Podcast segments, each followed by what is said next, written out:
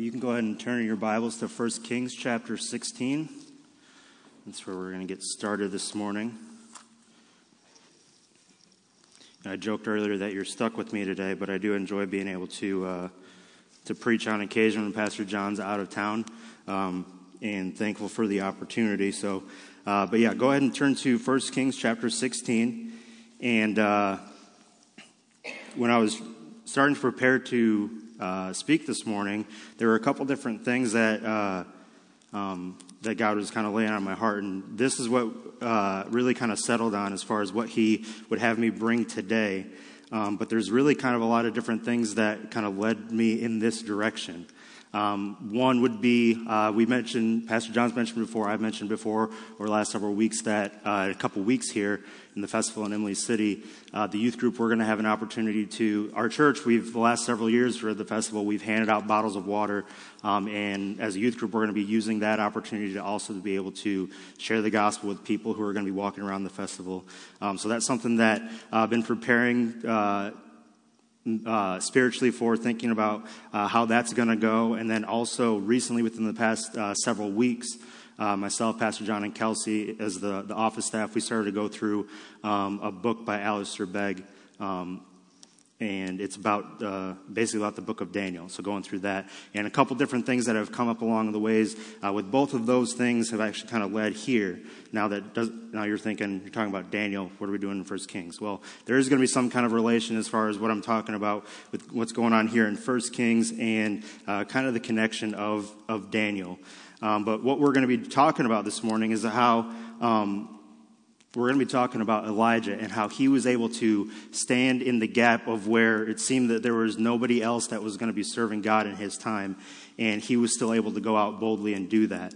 Um, but today, you know, thinking about the opportunity of sharing the gospel with people out in the open, um, really just going up to strangers and, and starting a gospel conversation, that can be pretty intimidating. It can be intimidating for us as Christians, as followers of Christ, to go out and proclaim the word of God, share the gospel with people, and really just be his witnesses in the world around us. We know that that's what we're called to do, and we, we maybe we know different ways of how we can do it. Maybe we know certain people that we can share that truth with, uh, but when it comes to actually doing it, it can be kind of scary at times. Um, and it can be difficult to have that confidence or that boldness to stand up for what we know to be right and to proclaim God's word. Uh, so, like I said this morning, I want to look at someone in the Bible who lived in a time where his nation was quite possibly uh, the worst state that it had ever been spiritually. As I mentioned, we're going to be talking about Elijah, and, and as we look into uh, the time that he was alive in the nation of Israel, their nation was so spiritually dark, and we're going to get into exactly uh, what we mean by that, but it was so spiritually dark uh, that it seemed as though Elijah was the only one that was willing to stand for the truth. Um, but we, we will see that he wasn't the only one. Uh, but for just the average person to kind of look around, really there was no evidence of God uh, working in the nation of Israel at that time. But hopefully, as we look at Elijah and his story here in 1 Kings, uh, we're going to be able to uh, come away being encouraged by how God was able to use Elijah in that difficult time, um, the boldness that Elijah showed as he was proclaiming God's truth, and also really the source of Elijah's boldness. Uh, but before we jump into the text, I do want to get a little bit of uh, background on the situation that uh, Elijah was facing, just so we can get a little bit of an understanding. Um, and if we were to look in 1 Kings chapter 16, uh, there's a few verses where we're going to kind of understand uh, what's going on leading into this. All right, so let's go ahead. We're going to read in 1 Kings chapter 16. We're going to start in verse 29, and we're going to read through verse 33 to get an understanding of the, the, the, time that Israel was in when Elijah was around. So 1 Kings chapter 16 verse 29. And in the thirty and eighth year of Asa, king of Judah, began Ahab the son of Omri to reign over Israel. And Ahab the son of Omri reigned over Israel in Samaria twenty and two years. And Ahab the son of Omri did evil in the sight of the Lord above all that were before him and it came to pass as if it had been a light thing for him to walk in the sins of Jeroboam, the son of Nebat, that he took, the wife, Je- took to wife Jezebel, the daughter of Ethbaal, king of the Zidonians, and went and served Baal and worshipped him. And he reared up an altar for Baal in the house of Baal, which he had built in Samaria. And Ahab made a grove, and Ahab did more to provoke the Lord God of Israel to anger than all the kings of Israel that were before him. So, as we go through those uh, few verses right there, first of all, we are introduced to King Ahab. And if you know any kind of history about uh, the different kings of Israel, actually, the kids on Wednesday nights, uh, they're looking at all the different kings of the kingdoms of Israel and Judah when, it, when they had split. Um, and really, if you know the story of those, there was way more wicked and evil kings than there were uh, good kings. And Ahab was really kind of like the worst of the worst. And we see here that he reigned, uh, he was king of Israel for 22 years. And the first description that we get of Ahab, aside from, you know, who he's the son of, was that he did evil in the sight of God. But not only did he do evil in the sight of God, but he did more evil in the sight of God than any other king before him. Now, that's not really a record that you would want to hold, right? That's not something you'd want to be known for, uh, to be known as the most evil king up to this point. Uh, and if we were to look at verse 31, we see uh, where it says, that as if it had been a light thing for him to walk in the sins of Jeroboam. So, just a little reference of what that's kind of talking about. If we were to look back at Jeroboam when he was king, he kind of changed a lot of the ways that the Israelites worshiped God. Okay, and he still, they, at that time, he was still kind of worshiping God, but he started setting up a bunch of different um, things of how they had to do it. Basically, what he was doing was he was adding to God's law. And if, you, if you've read any of the Bible, you understand that adding to God's law, or basically saying, yeah, what God said was good, but we should also add this, that's not really something that you want to do. And so that was, even though they were still worshiping the God of Israel, the true God, they were doing things that they were adding on to what God told them they needed to do. Basically, they said, what God set up, it's not good enough for us. We need to do more, more than that. Um, so that's obviously not a good thing to be known for, and that's what Jeroboam was known for. And we read here that Ahab was so bad that he really didn't think it was even that bad of an idea to do something like that, that he went above and beyond and he ended up setting up a temple for Baal. And he married uh, a wife whose father's name actually means with Baal. Okay, so he, he's really liking to, be, to, to show, associate himself with Baal, setting up uh, a temple to worship there. As we read throughout the story of Elijah, we see that he has all these different prophets of Baal, uh, these people who are who priests for Baal, and he really just went all in on leading the nation of Israel to worshiping the false idol Baal. So uh, to say that Ahab uh, was on thin ice with God would obviously be quite an understatement because we've already seen that he's done more evil than any other king in Israel. We see that he's provoked anger from God more than anybody else. So he's not a good guy, right? To, to put it lightly, he's not a good guy. Really, to summarize the state of Israel when Elijah was around would be that Israel is not an easy place to be a servant of the one true God. So we're going to be jumping into Elijah's story where he comes into play uh, and, and start to get an idea of how he can be our example when it comes to uh, shining the light in a dark world. Uh, before we jump into the story of Elijah, let's just pray one more time as we uh, go into this, the text this morning. Dear God, I just thank you once again for bringing us here together. I pray uh, that as we go into your word, that you would give me the words to speak, that they wouldn't be my own words, God, uh, but that it would be what you would have us hear this morning. And I pray that as we look at the story of Elijah, that we would be able to see somebody that we can look up to, uh, somebody that, that we wouldn't look at as uh, an unrealistic expectation to set for ourselves, and uh, that we would get an understanding of why Elijah was able to be uh, the man that he was and the servant that he was. So I pray that you continue to bless the time that we have this morning. Just uh, open our hearts uh, for what you have for us today. pray all this in Jesus' name. Amen. So we're going to go ahead and jump into 1 Kings chapter 17 uh, to get an idea of who Elijah was and what it was like there. So if you, you should just be able to turn right over to the next page. And we'll get started in 1 Kings chapter 17. We are going to read all the verses in this chapter, so buckle up. We're going to be here for a few minutes. But uh, let's go ahead and start in verse 1. 1 Kings 17 1. And Elijah the Tishbite, who was of the inhabitants of Gilead, said unto Ahab, As the Lord God of Israel liveth, before whom I stand, there shall not be dew nor rain these years, but according to my word. And the word of the Lord came unto him, saying, Get thee hence and turn thee eastward, and hide thyself by, thy, by the brook Cherith that is before Jordan and it shall be that thou shalt drink of the brook, and I have commanded the ravens to feed thee there. So he went and did according unto the word of the Lord, for he went and dwelt by the brook Cherith that is before Jordan. And the ravens brought him bread and flesh in the morning, and bread and flesh in the evening, and he drank of the brook. And it came to pass after a while that the brook dried up because there had been no rain in the land. And the word of the Lord came unto him, saying, Arise, get thee to Zarephath, which belongeth to Zidon, and dwell there. Behold, I have commanded a widow woman there to sustain thee. So he arose and went to Zarephath, and when he came to the gate of the city, behold, the widow woman was there gathering of sticks. And he called to her and said, Fetch me, I pray thee, a little water in a vessel, that I may drink. And as she was going to fetch it, he called to her and said, Bring me, I pray thee, a morsel of bread in thine hand. And she said, As the Lord thy God liveth, I have not a cake, but an handful of meal in a barrel, and a little oil in a cruse. And behold, I may go in and dress it for me and my son, that we may eat it and die. And Elijah said unto her, Fear not, go and do as thou hast said, but make me thereof a little cake first, and bring it unto me and after make for, make for thee and for thy son. For thus saith the Lord God of Israel The barrel of meal shall not waste, neither shall the cruse of oil fail, until the day that the Lord sendeth rain upon the earth. And she went and did according to the saying of Elijah, and she and he in her house did eat many days. And the barrel of meal was wasted not, neither did the cruse of oil fail, according to the word of the Lord which he spake by Elijah. And it came to pass after these things, that the son of the woman, the mistress of the house, fell sick, and his sickness was so sore that there, were no, that there was no breath left in him.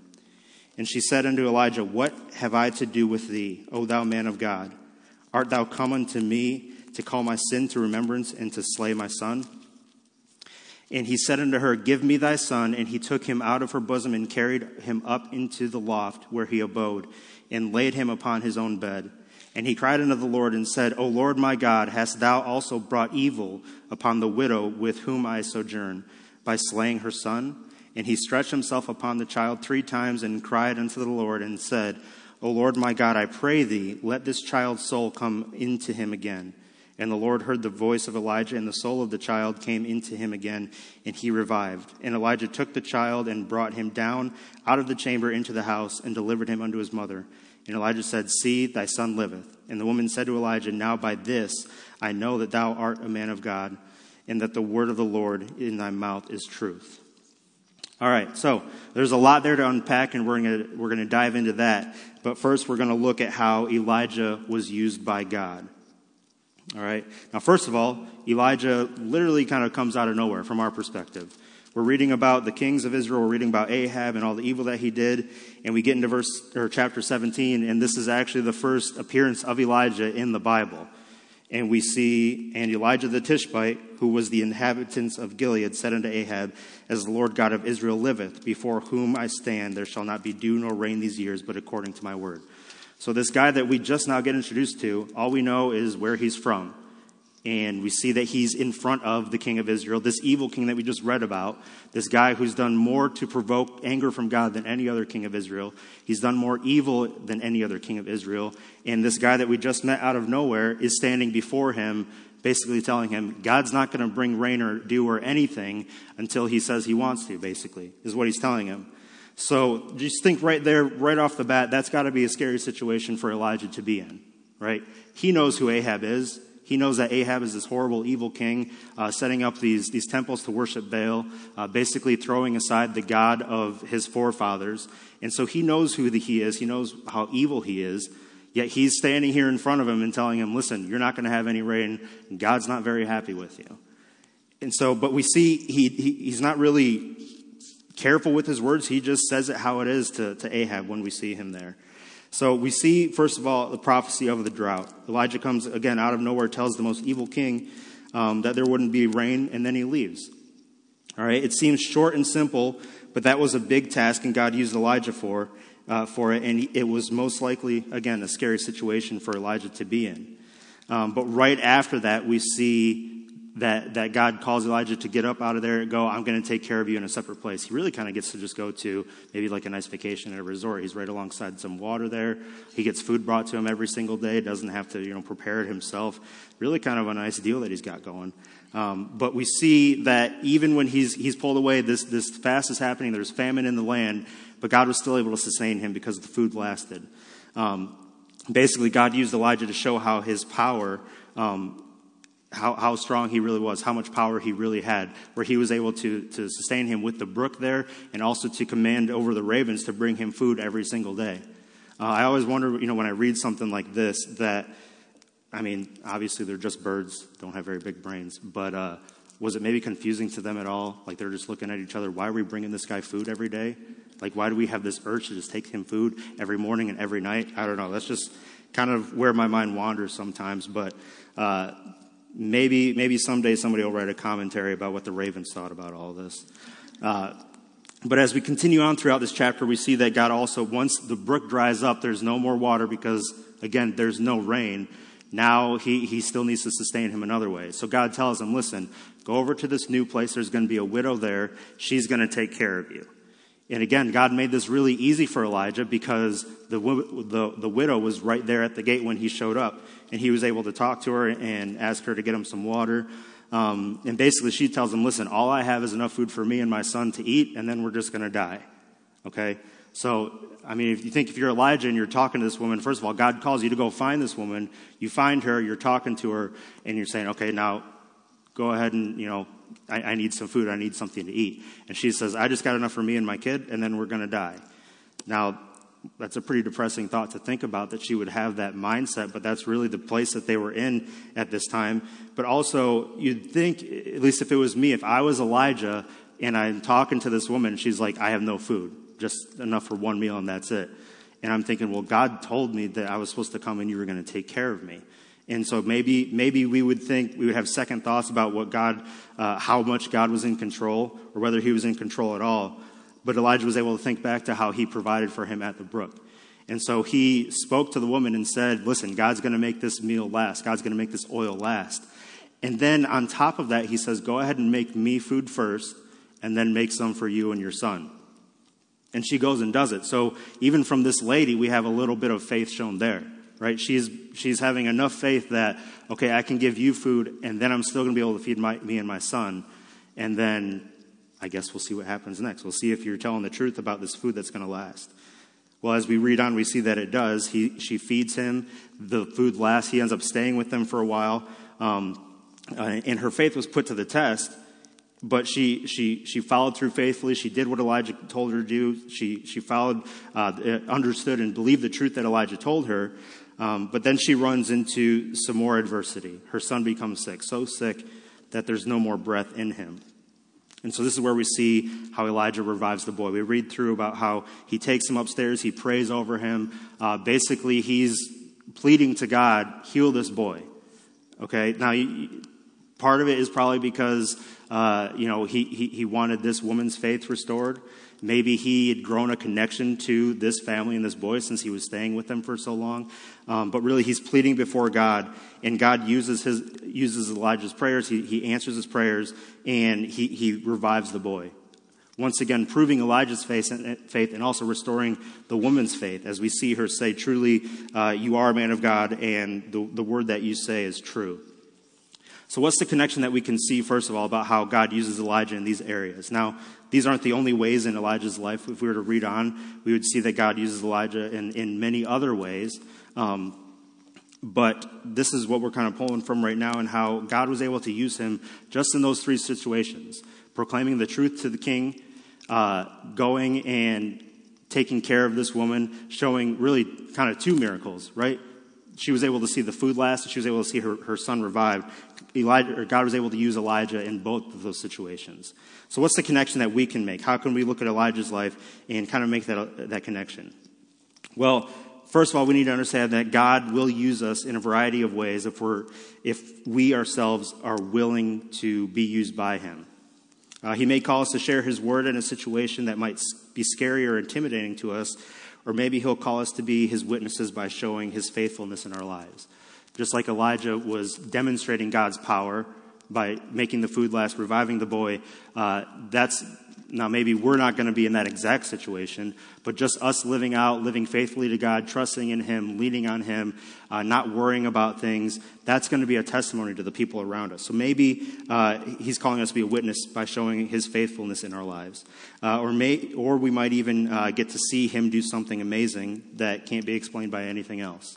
Again, think about the food and the boy being revived. Sometimes we, I'm sure maybe a lot of us can think back at different times in our lives where we look at maybe how we got through a, tough situation. Maybe we actually witnessed something that was literally miraculous, that there's no other explanation uh, for it to go down that way other than God having his hand in that situation.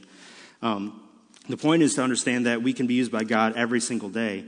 We just need to submit ourselves to him to be used by him.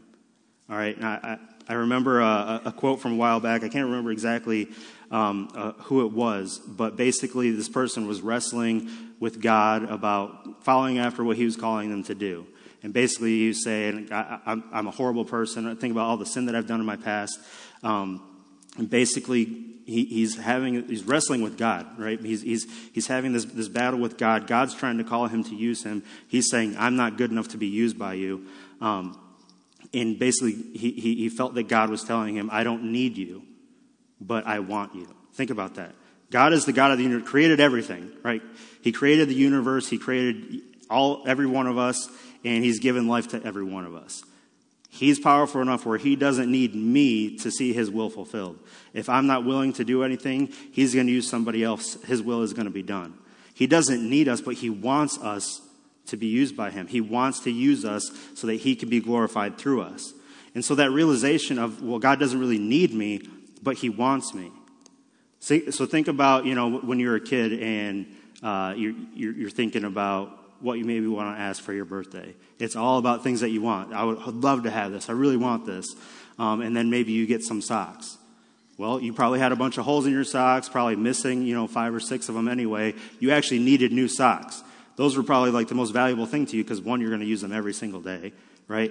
Um, but you actually needed those socks, but you, you never really think about it. You're just fo- so focused on the thing that you got that you wanted. You wanted it so bad. And so think about that same feeling as we translate it over to God doesn't need us to fulfill his will, but he wants to use us. That should be something that, that really kind of excites us um, in, in wanting to submit ourselves to be used by him. So again, God, he can use us many different ways every single day. All we have to do is just be willing to submit ourselves to be used by Him. All along the way, as we read through this chapter in 1 Kings, Elijah, he didn't question God when God wanted to use him. He simply just made himself available, and he was able to see God receive the glory through him. Again, if we, we read through how he's, he's confronting Ahab, we don't see how he's hesitant in doing that. God calls him to go to the brook Cherith. He's like, listen, I'm going to take care of you. Birds are going to bring you food every day. He doesn't question it. He goes.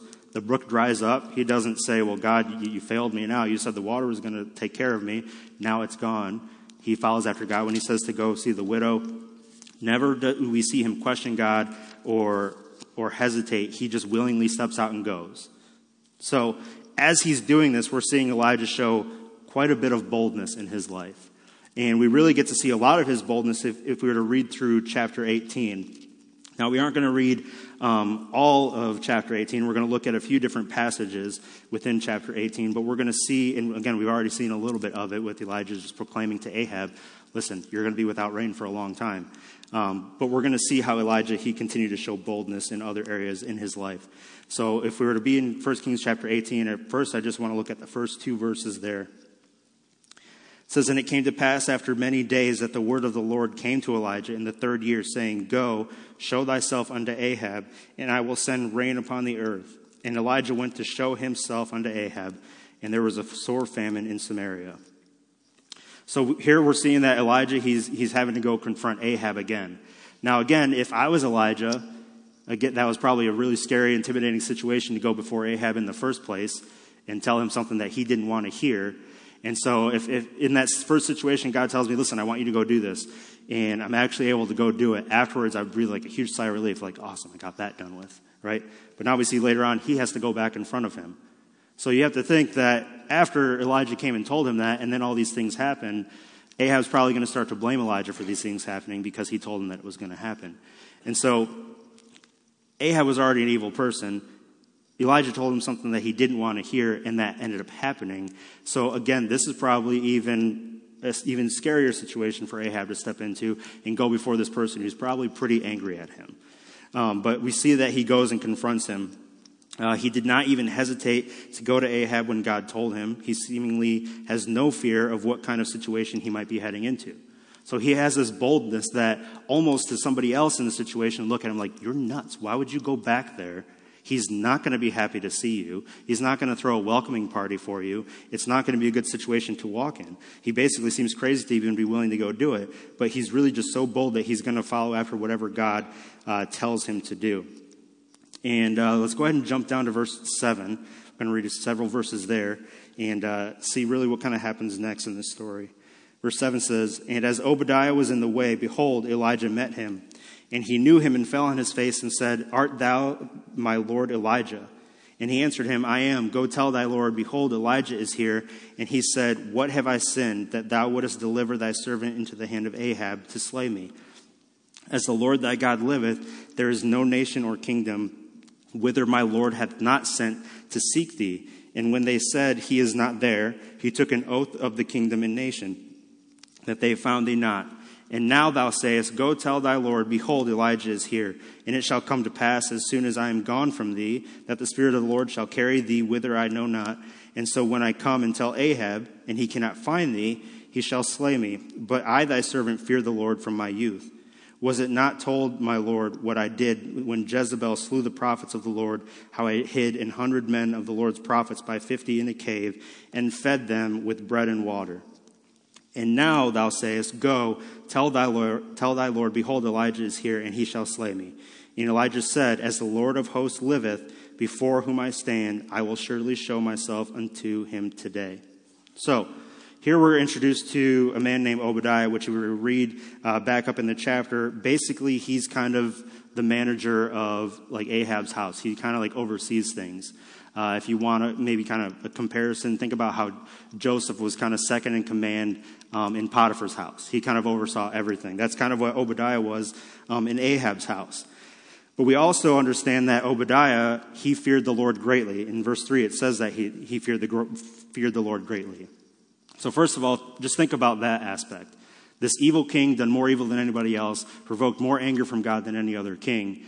The guy who's kind of running his house greatly feared the Lord. So, already before Elijah even comes back to confront Ahab, God's already in control by placing Obadiah in this, in this situation so that he can kind of be uh, Elijah's connection to Ahab. He can kind of be his go between person. Um, and God's able to use Obadiah. So now this, first of all, might be a little bit of an, an encouraging, uh, encouraging thing to Elijah, the fact that he's not actually alone, although he probably felt alone many times. Uh, but God has other people serving him and following after him and doing his will, and Obadiah is one of them. And one of the things that he actually did when Jezebel, uh, Ahab's wife, wanted to kill all the prophets of God, he took a hundred of them, hid them away, and, and, protected them from being killed by her. So Obadiah, he uh, he's really doing actually an amazing job of, of serving God in probably the most difficult situation to serve God. Um, but basically, what he says, he says, Listen, you've been gone all these years. All the time that you've been gone, Ahab's been sending people out. Go find him, see if you can find Elijah, bring him back to me. And basically, they come back and they say, He's not here, he's not in this country, he's not in this country. And when they said that, basically, Ahab said, All right, I want you to basically just profess and proclaim and swear to me that he's not there. So he's taking it really seriously, wanting to find Elijah. And so now Obadiah is saying, So after all that, you want me to go tell him that you're here. And one, basically, he says, The minute I leave and go tell him you're here, God's going to take you somewhere else. You're going to be gone. He's going to think I'm a liar and he's going to kill me. So Obadiah definitely has a, a, pretty active imagination, thinking that you know everything's just going to go the worst possible way. Right when I leave, you're going to be gone. I'm going to be killed. That's how it's going to happen. Um, but also think about Elijah as he's hearing Obadiah tell him all these things. He's had to hide away and protect prophets of God.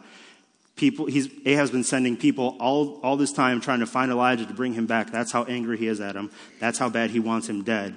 And so, if I'm Elijah again, and Obadiah is telling me all these things, I'm like, do do I really want to go confront Ahab? He's not happy with me. He's actually very angry with me do I really want to go do this? But we don't see him having any kind of hesitation uh, once again. If we look at verse 15, after Obadiah says all these things to Elijah, Elijah said, As the Lord of hosts liveth, before whom I stand, I will surely show myself unto him today. Basically, he tells Obadiah, Listen, I swear to you, I promise you, I'm, gonna, I'm still going to be here. I'm going to stick around. Would you go tell him, You just got to go tell him I'm here and I'm going to see him today. So he doesn't back down after hearing all these things about how Ahab and Jezebel are wanting to, to kill him. Um, and really, his boldness was a living example to Obadiah, who was terrified to go tell Ahab that Elijah was back because he thought he was going to die once Elijah disappeared again. Um, but basically, Elijah's boldness, his faith, was a living testament right in front of him that, listen, God is faithful, He's in control, you go do this, and, and I, I promise I'm going to be there. And so, because we see Obadiah's kind of faith lacking, he, he's not seeing the fact that God is the one who's calling Elijah to go before Ahab. But we see Elijah's, again, his example to Obadiah. Um, and then, if we were to go down, uh, probably one of the more famous stories that Elijah is known for. Uh, if we were to read verses 17 through 40, we're not going to read through all of that. Um, but basically, this is the showdown uh, that Elijah has with the prophets of Baal. Basically, uh, Elijah goes before Ahab, and Ahab, again, is not happy to see him. Uh, so let's go ahead and read real quick about when uh, Elijah goes before Ahab. Verse 17 says, And it came to pass when Ahab saw Elijah that Ahab said unto him, Art thou that troubleth Israel? And he answered, I have not troubled Israel, but thou, in thy father's house, in that, thee, in that ye have forsaken the commandments of the Lord, and thou hast followed Baalim. So basically, Elijah goes before him, and Ahab says, You're the one who's been causing all these problems that we've been facing.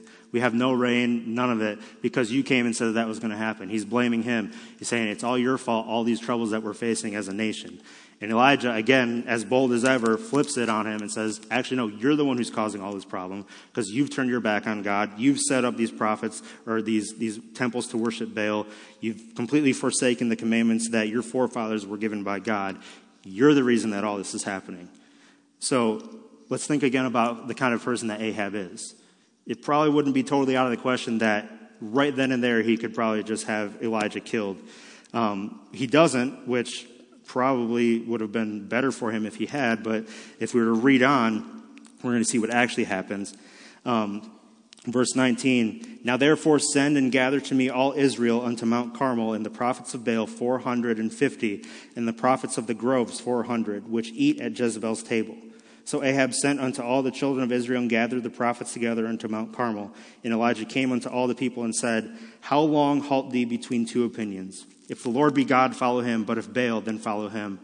And the people answered him not a word. Uh, then said Elijah unto the people, I, even I, only remain prophet of the Lord, but Baal's prophet are 450 men. Let them therefore give us two bullocks, and let them choose one bullock for themselves, and cut it in pieces, and lay it on wood, and put no fire under. And I will dress the other bullock, and lay it on wood, and put no fire under. And call ye on the name of your gods, and I will call on the name of the Lord, and the God that answereth by fire, let him be God. And all the people answered and said, It is well spoken. So, this, like I said, is probably one of the more famous stories that Elijah is known for. Basically, he gives Ahab and the people of Israel a proposition. Listen, we're all going to go up onto this mountain. You get all your prophets. I'm going to go by myself. We're each going to set up our own altars. We're not going to light a fire under it. And we're each going to take turns calling on our God or gods to send fire on this altar. And so he gives this I mean, honestly, let's be honest, it's kind of a crazy proposition. Let's go up, we're going to have this battle, set up these altars, call on our gods to light the fire, and whoever lights it on fire, that's the God. Sounds a little crazy, but we see in verse 24, they said, it's well spoken. Great idea, let's do it. So that's what they end up doing. And if you know the story, um, Elijah continues to be as bold as ever. Uh, these prophets of Baal, they're out there trying to call on their God. They're screaming for hours and hours, trying to get him to light the fire. They're cutting themselves, harming themselves, trying to do whatever they think that they can do to help influence their God to, to send fire onto this altar. And nothing's happening. And as this is happening, Elijah, you know, again being the bold person that he is, decides to kind of provoke them, to provoke the prophets of Baal. Says, well, you know, maybe maybe he's sleeping. Maybe your God's sleeping and he's busy. That's why he's not hearing you. And then, so again, he's, he's really kind of starting to maybe have a little too much fun with it. And he's poking at them, poking fun at their, their God that he knows isn't God. Um, and basically, long story short, they're unsuccessful. So now it's Elijah's turn. And again, if you know the story, just calling on God to light the fire wasn't enough. he's like, let's stack, against, let's stack the deck against ourselves. Let's see how difficult we can make this look. And basically, he has them douse the entire altar in water, dig a trench around it, fill that with water. Basically, the whole thing is just sopping wet. Like, there's no chance that any fire is ever going to happen here whatsoever. And so, as if fire coming out of heaven to light this altar on fire wasn't enough, like that, if, if we were to see that, we went out to our bonfire pit out here and we just prayed to God, God, start the fire, and it started up, that would be the most amazing thing I've ever seen, right? But no, that wasn't enough for Elijah. He's like, let's soak the entire thing so it's actually physically impossible for this to light on fire.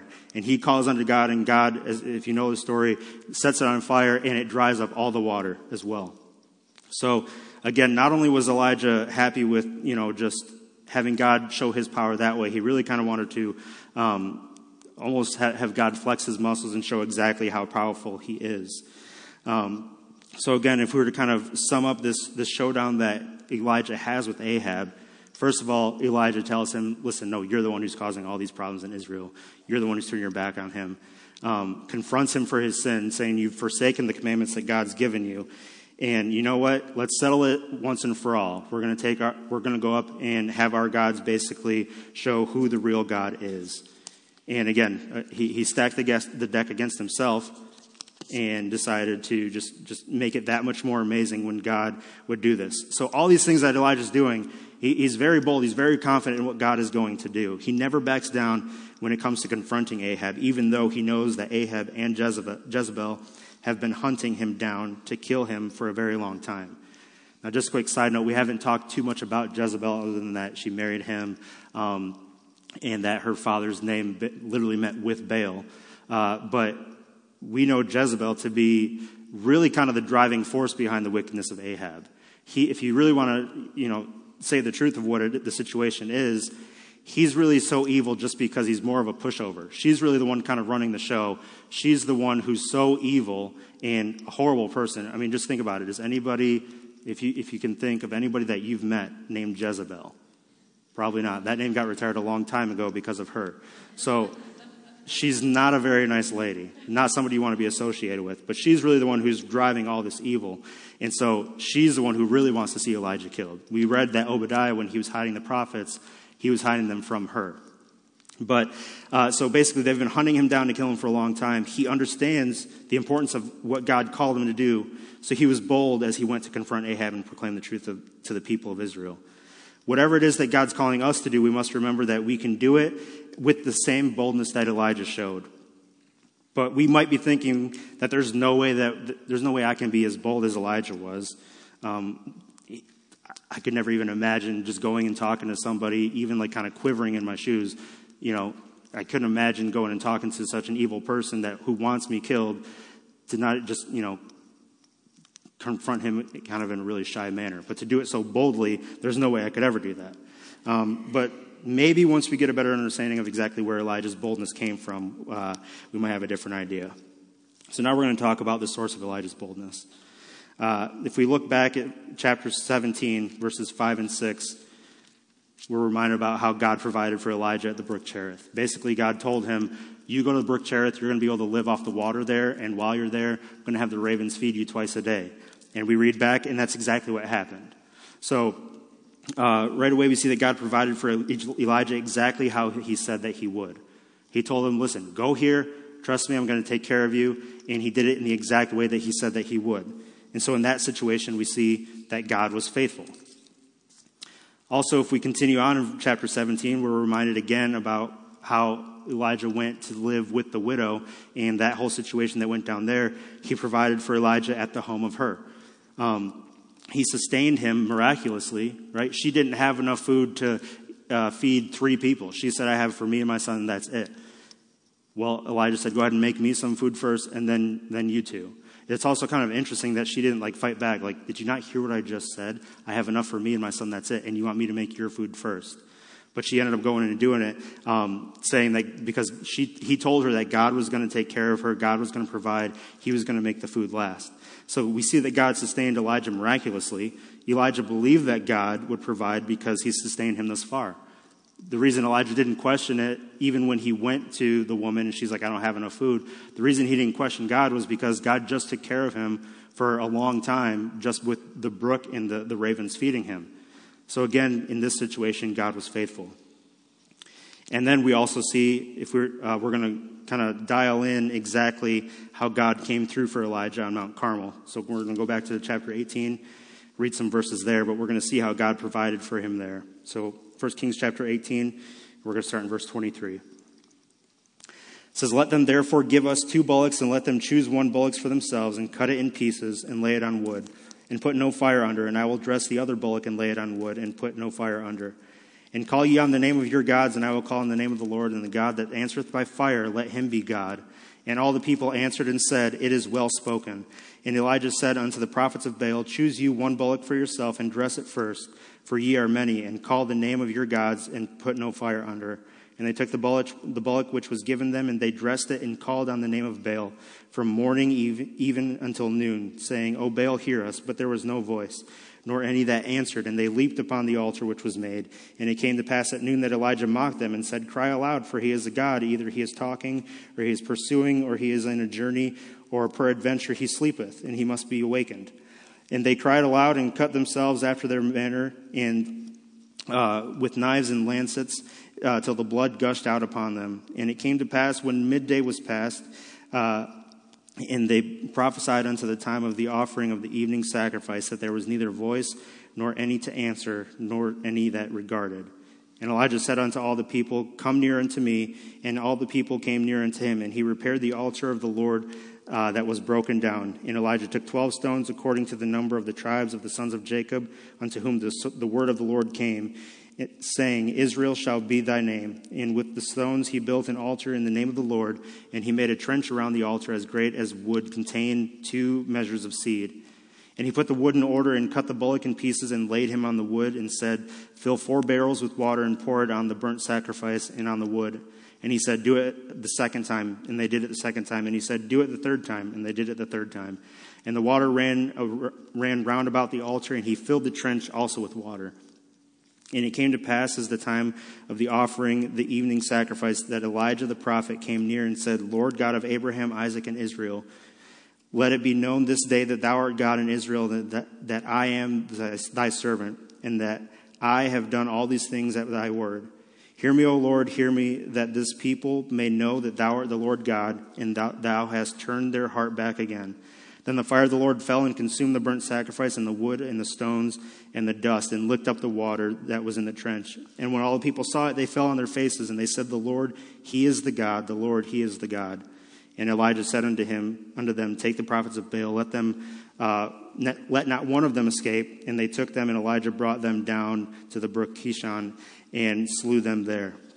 So, again, to kind of recap how God came through and provided for Elijah.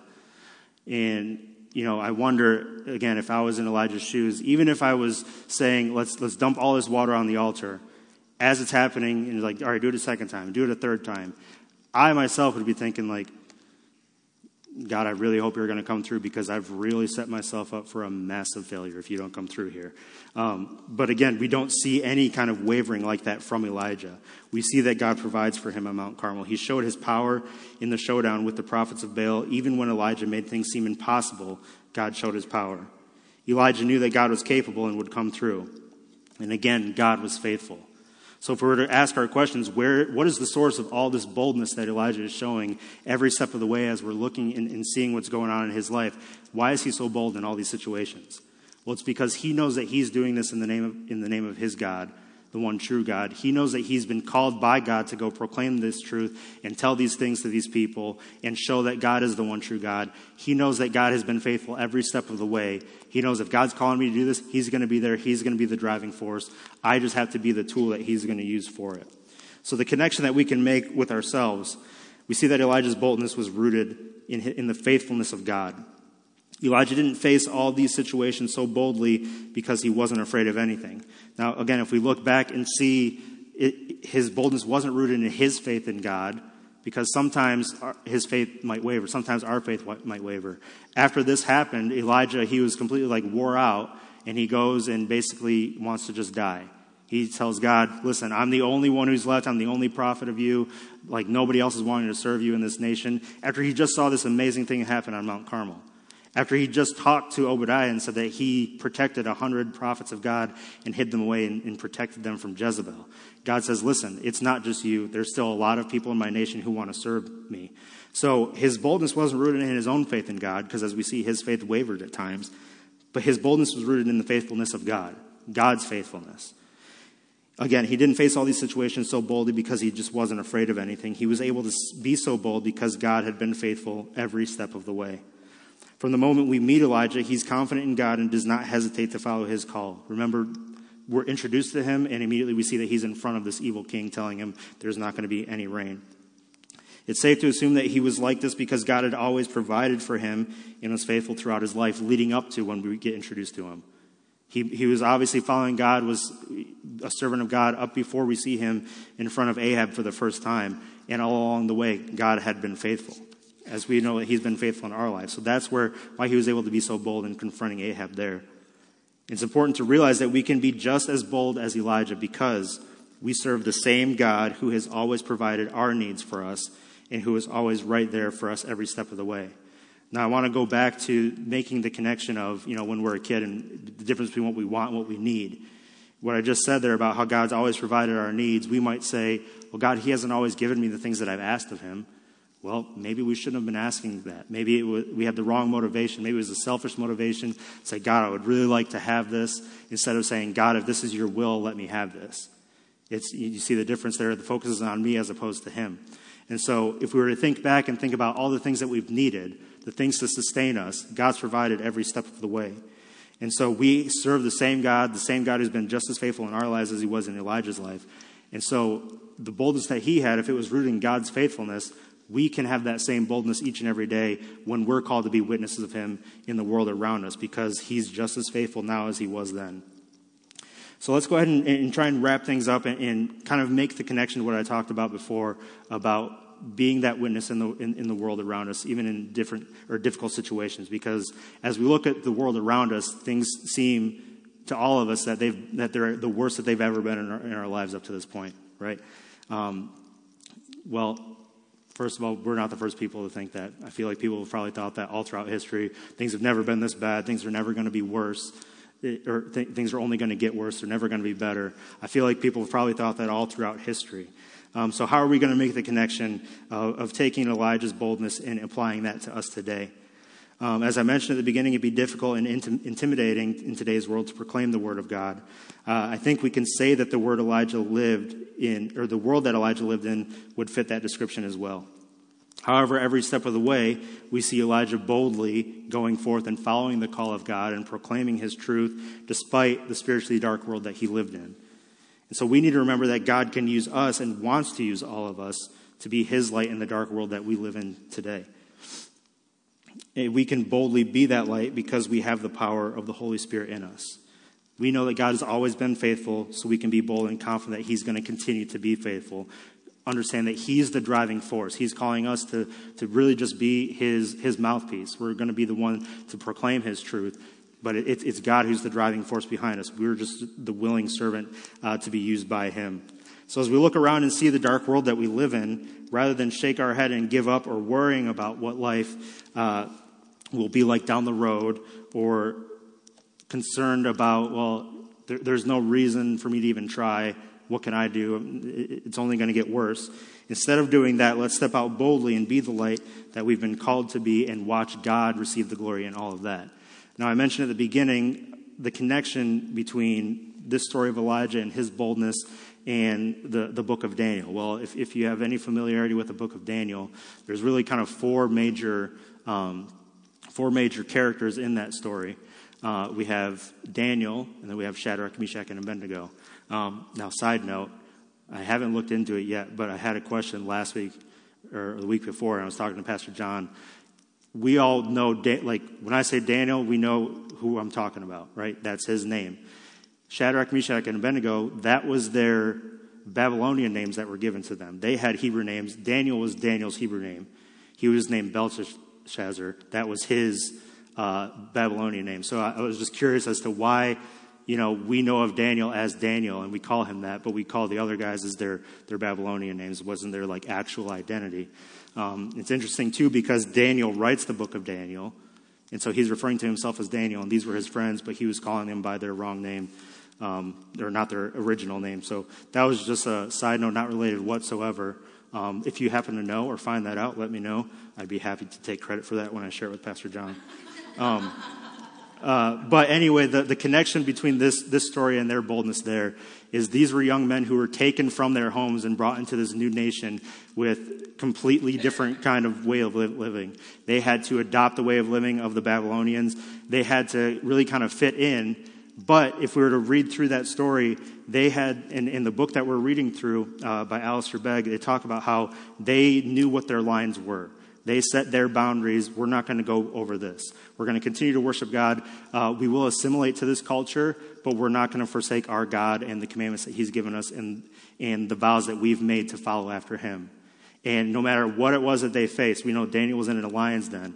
Daniel was uh, threatened with death because they, they basically outlawed praying. We see Shadrach, Meshach, and Abednego thrown into a fiery furnace because they were not willing to bow down to a false idol. They were never willing to step over those lines, that those boundaries that they set in place. They were bold in keeping those boundaries. And so that's, that's where that connection comes from. And really, again, we can take that boldness that they showed, the same boldness that Elijah showed uh, when he faced Ahab, the prophets of Baal, all these different situations that he faced. He was so bold in going after and, and following after what God had called him to do, proclaiming the truth of God and sharing that with the world around him we serve that same exact God. The same exact God that Daniel and Shadrach, Meshach, and Abednego serve. We serve that same God. He's just as faithful to them. He's going to be just as faithful to us. He's already been just as faithful to us in our lives. Uh, it's just difficult to remember that sometimes when we're going through difficulties. Uh, but if we just remember that that's the same God, He's going to be just as faithful for us. He's the driving force behind us. We just have to be willing to be used by Him. We can be just as bold as we go out, and we are that light in the dark world that's around us. So I, uh, let's go ahead and pray. We're going to close in a word of prayer, have a time of invitation. Um, I hope that you've been challenged today. Uh, I've been challenged by this as, as, as God was laying this on my heart to be able to share with us this morning. And so as we pray, I just want us to think about uh, God, what is, what is stopping me from being so bold? What is stopping me from trusting in you that you're just going to be faithful like you've always been faithful? Uh, and really, God, if, if there is something in my life that's keeping me from being trusting in you and being bold and following after your faithfulness. Reveal that to me so I can, I can address that. And really, God, just continue to give me that boldness, that courage uh, to go forth and proclaim your truth. So let's go ahead and pray, and we'll go into a time of invitation. Dear God, I thank you for today. I thank you just once again for bringing us here. And I thank you for uh, really the example that Elijah is in this story as we look and we see his boldness, that he's, he never backs down. Uh, he just continues to, to go forth and follow after your calling without hesitation, God. And uh, I pray that, it, that we would remember that it, it's not just because uh, Elijah wasn't afraid of anything. It's not because his faith didn't waver at times. We know that his faith wavered at times as well, God. And uh, so I pray that maybe if our faith is currently wavering or, or, when it does, that we wouldn't think that that means that, that we're no longer useful, that we can no longer be used by you because really the boldness, the, the confidence comes from the fact that you're faithful, the one that you're, you're the one who is going to be the driving force when we take the, the word out to the world around us and proclaim your truth and stand up for what's right and share the gospel with people we come in contact with. So I pray that you would be with us uh, this morning and when we leave here today, maybe there's somebody that you've, you've been laying on our hearts uh, that we need to share the gospel with, uh, somebody that you've laid on our hearts to really just uh, share the love of Christ with, but it's difficult. And I pray that you would just that you would give us that boldness, re- reveal to us that you are the person who's giving us that power. The Holy Spirit in us is where that power is coming from, and that we would just completely lean on you and trust in you. I pray that we would uh, just turn to you fully, and pray that you'd bless this time that we have here today, and uh, pray that you bless this time of invitation that we have. In Jesus' name, Amen. So if you welcome to come to the altar, if you feel feel like God's calling you to share something with somebody, uh, and, and, you just feel that you don't have that courage, you don't have that boldness, and that's something that you you, you want to address, you can come to the altar, you can pray in your seats. Let's go ahead and take this time of invitation. You can stand and sing with the band, uh, and then we'll close in prayer.